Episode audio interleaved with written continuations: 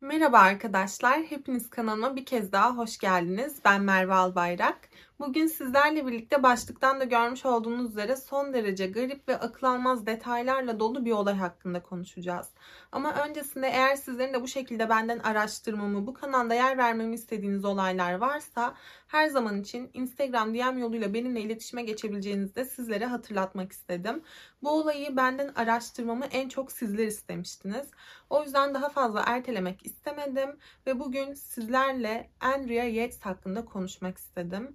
Andrea Yates 5 çocuk annesi bir kadındı ve uzunca bir süre medyada şeytan mı yoksa sadece bir akıl hastası mı diye tartışılan bir kadındı.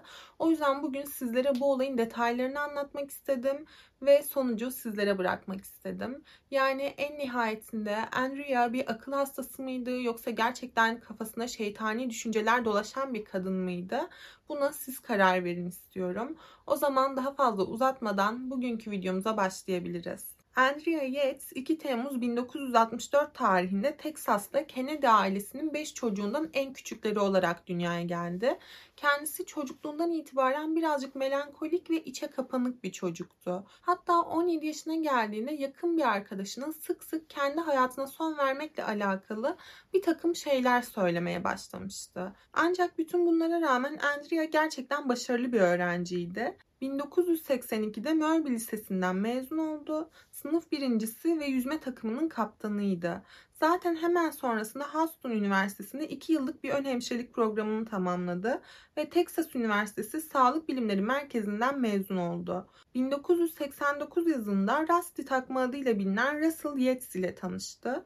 Bu adam bir NASA mühendisiydi ve ikili kısa süre içerisinde o kadar iyi anlaştılar ve aralarında öyle romantik bir etkileşim gerçekleşti ki bir süre sonra birlikte yaşamaya başladılar ve daha sonrasında da birazcık dindar bir adam olduğu için bu birlikteliği evlilikle taçlandırmak istediler. Çift 12 Nisan 1993 tarihinde evlendi ve hayatlarını birleştirdi. Ancak evlenirlerken birbirlerine bir söz vermişlerdi. Bu tabii ki Rusty'nin fikriydi. Çünkü kendisi dindar bir adam olduğu için ve geleneklere bağlı bir şekilde büyütüldüğü için korunma yöntemlerini kesinlikle reddediyordu ve her birlikteliği bir çocuk sahibi olma dürtüsüyle yapıyordu. Yani birbirlerine vermiş oldukları söz şuydu. Tanrı izin verdiği sürece çocuk sahibi olacağız. Hatta Rusty bu sözü hayata geçirme konusunda o kadar kararlıydı ki evlendikten hemen sonra Teksas'ta 4 yatak odalı bir ev satın aldılar. İlk çocukları Noah Şubat 1994'te dünyaya gelmişti. Zaten sonrasında devamı da hızlı bir şekilde gelmeye devam etti. Ancak dördüncü çocukları Luke dünyaya geldikten çok kısa bir süre sonra Andrea böyle birazcık garip bir ruh hali içerisine büründü. Belli ki bir doğum sonrası depresyon döneminden geçiyordu. Çocuklarla çok fazla alakası yokmuş gibi görünüyordu. Tamamen içine kapanmış bir haldeydi. Evet bir evin içerisinde oldukça kalabalık bir aileydiler. Yani Rusty ile evlendikten hemen sonra hızla üremeye devam etmişlerdi. Ama belli ki genç kadın bazı şeyleri kafasında oturtamıyordu. Belki de bir şekilde özümseyemiyordu. Bu yüzden de sürekli olarak bir arayış içerisindeydi. İşte bu dönemde Rusty'nin çok yakın bir arkadaşı olan Mike oldukça etkili oldu. Çünkü bu adam da aynı Andrea'nın kocası gibi dindar bir adamdı. Hatta bir din adamı statüsünde tanıtıyordu kendisine. Sık sık çevresindeki insanlara vaazler veriyordu, onlara öğütler veriyordu ve onları bir şekilde dine yönlendirerek kendince bir tebliğcilik hayata geçiriyordu. Bu dönemde genç kadın tam da bir arayış içerisindeyken yavaş yavaş kocası gibi dine yönelmeye başlamıştı ve artık her şeyi kendi kafasında günah ve sevapla, cennet ve cehennemle bağdaştırmaya başlamıştı. Ve bu noktada Mike'ın genç kadınla paylaştığı iddia edilen çok garip bir söylemi bulundu günahkar annelerin günahkar çocukları olur minvalinde bir şeyler söylemişti. Yani eğer bir anne çocuğunu ilk başta yeterince iyi yetiştiremezse o çocuk muhakkak cehenneme giderdi. İşte bütün bu söylemler Andrea'nın hayatında oldukça etkili olmaya başladı.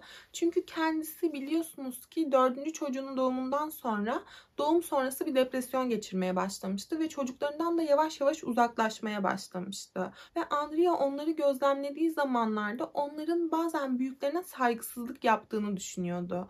Yani anneannelerine, babaannelerine zaman zaman saygısızlık yapıyorlardı diye düşünüyordu. Ve bir süre sonra bu çocukların ruhları için, onların ruhlarının kurtuluşu için bir takım tereddütlere düşmüştü. Yani eğer çocukları yaşamaya devam ederse onların cehenneme gitmesinden endişelenmeye başlamıştı. Bu noktada gerçekten onların cehenneme gitmesinden mi korkuyordu? Yoksa kendisinin kötü bir insan olduğunu düşündüğü için kötü insanların kötü çocukları olur düşüncesiyle mi böyle bir endişeye kapılmıştı?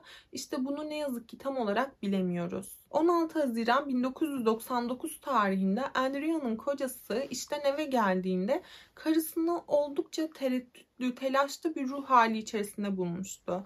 Genç kadın sürekli olarak böyle parmaklarıyla oynuyordu. Bir şeylere kendi içerisinde odaklanmış gibiydi ve sürekli olarak böyle parmaklarını ısırıp tırnaklarını yiyordu. Ama yine de Rusty bu durumu çok önemsemedi. Yani onun gün içerisinde çocuklarla bir sıkıntı yaşamış olabileceğini falan düşündü. Ama ertesi gün Andrea aşırı dozda hap alarak yani psikolojik destek için kullandığı antidepresanları bilerek kasten aşırı dozda alarak kendi hayatına son vermeye çalışmıştı. Aslında onun bu hareketi sonun başlangıcı olacaktı. Ama ne yazık ki kimsenin gücü onu engellemeye yetmedi. Andrea kocası tarafından hemen hastaneye kaldırıldı. Yaklaşık 10 gün kadar hastanede tedavi gördü ve daha sonrasında taburcu edilerek evine gönderildi. Ama Andrea her ne kadar destek almaya devam etse de hiçbir şekilde düzelme göstermiyordu. Taburcu edildikten çok kısa bir süre sonra kocası bir gün eve geldiğinde yine Andrea'yı oldukça paniklemiş bir ruh hali içerisinde bulmuştu. Hatta genç kadın bir ekmek bıçağını boynuna yaslamış bir şekilde kocasının karşısına geçti ve lütfen hayatıma son vermeme izin ver, lütfen bana engel olma tarzında ona yalvarmaya başladı.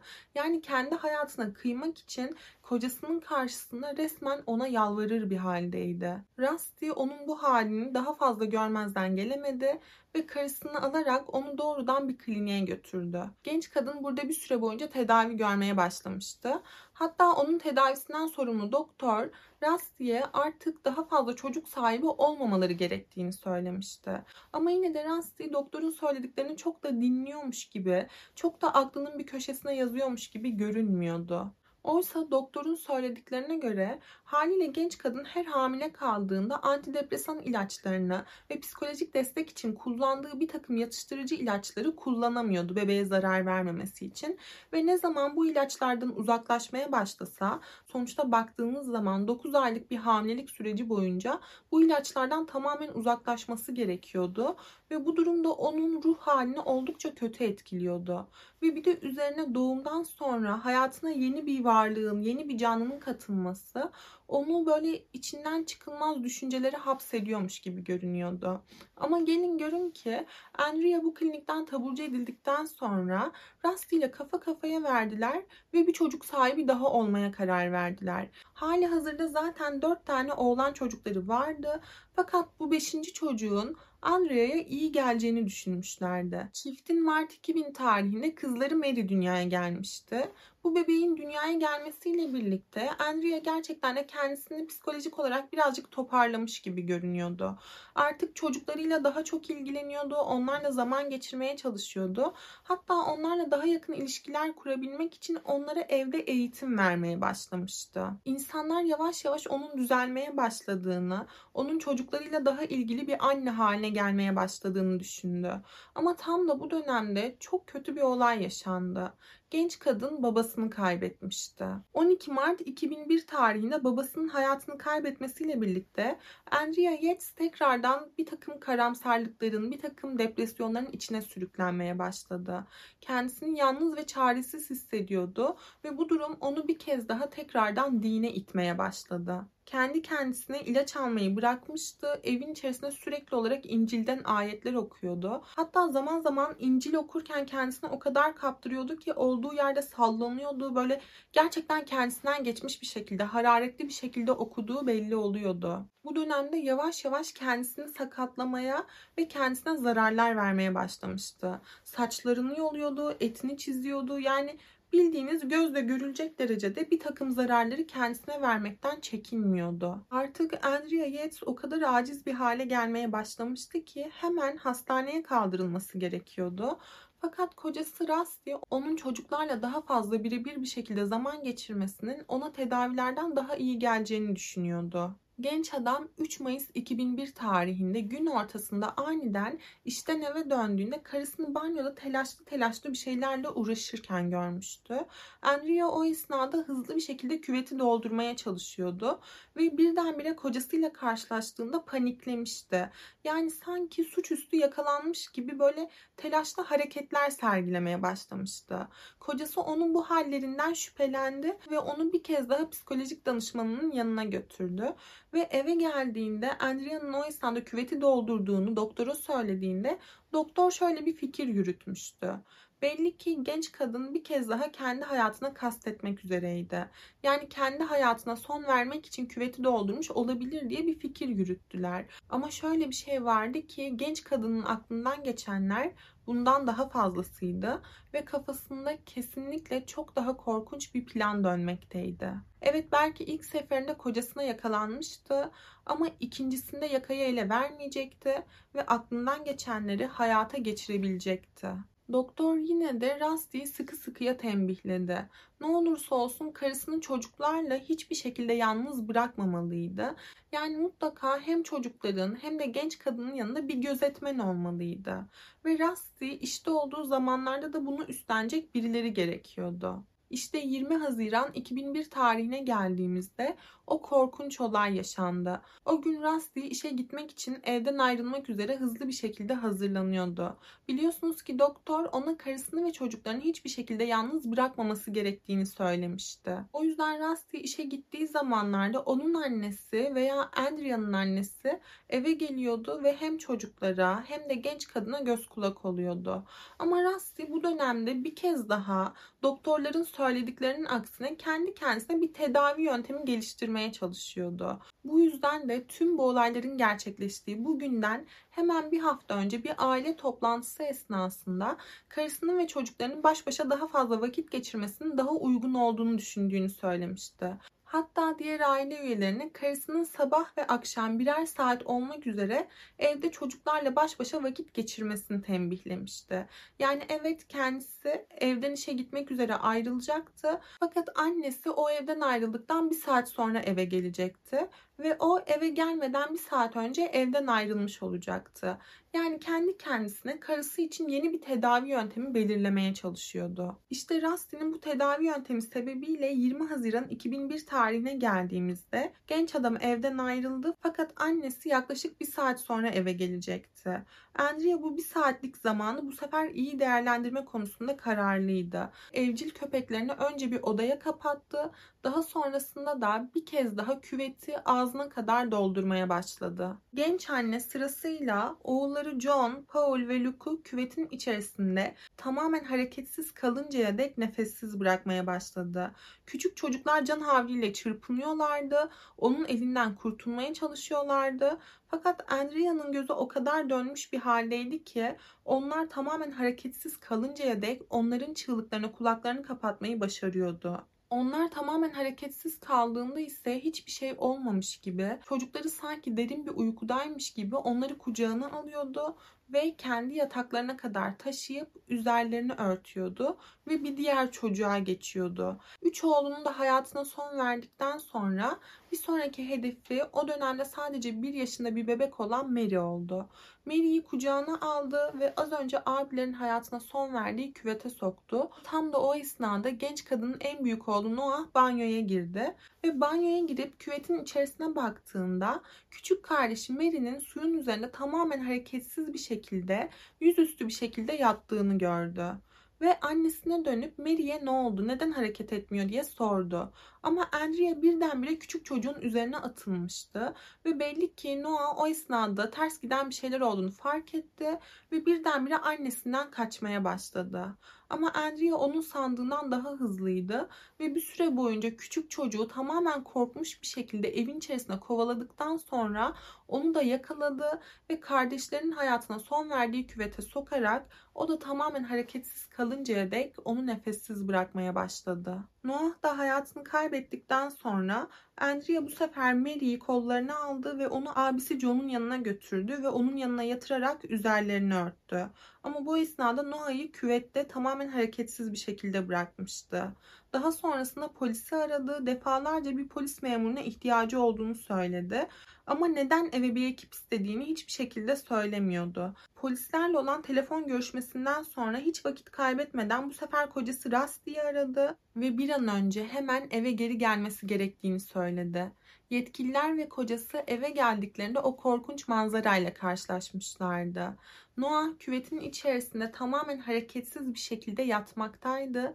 Diğer çocuklar ise aynı şekilde hayatlarını kaybetmiş bir halde kendi yataklarında üzerleri anneleri tarafından örtülmüş bir şekilde yatıyorlardı. Bu görüntü gerçekten korkunçtu. Andrea Yates olay yerinde tutuklandı ve hemen gözaltına alındı. Genç kadının polislere vermiş olduğu ifadeler de gerçekleştirmiş olduğu bu olay kadar tüyler ürperticiydi.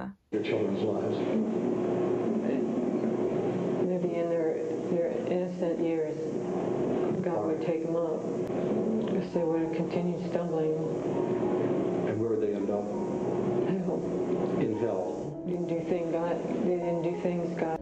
Afraid Satan would ruin my children through his, through himself. And maybe that even I had some Satan in me.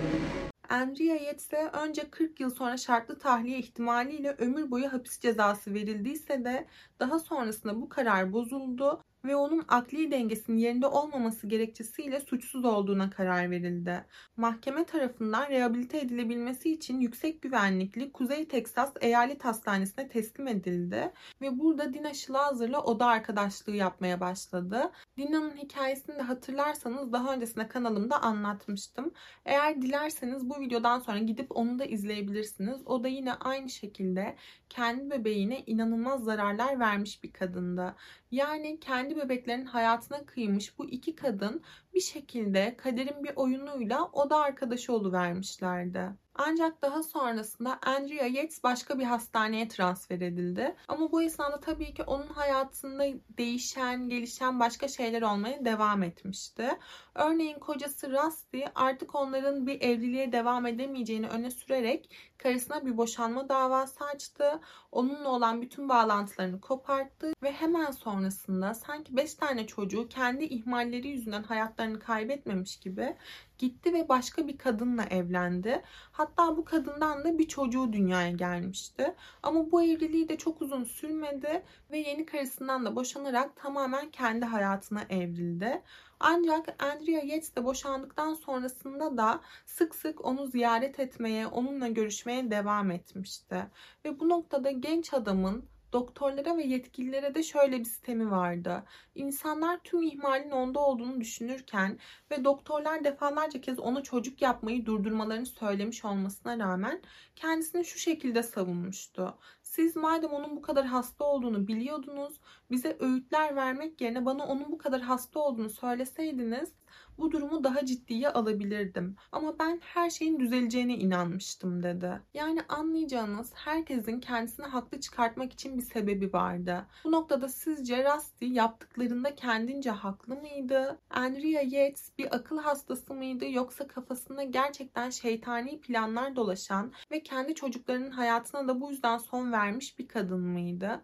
Yoksa o da kendince kendi içindeki karanlıktan kurtulmak için elinden geleni yapmış mıydı? Sizlerin bu olay hakkındaki görüşlerinizi ve varsayımlarınızı gerçekten çok merak ediyorum. Eğer sizlerin bu olaya eklemek istediğiniz, bizlerle paylaşmak istediğiniz ekstra bir bilgi varsa yorumlarda bizlerle paylaşmayı ihmal etmeyin. Bugünlük benden bu kadardı. Bir sonraki videoda görüşmek üzere. Kendinize iyi bakın. Hoşçakalın.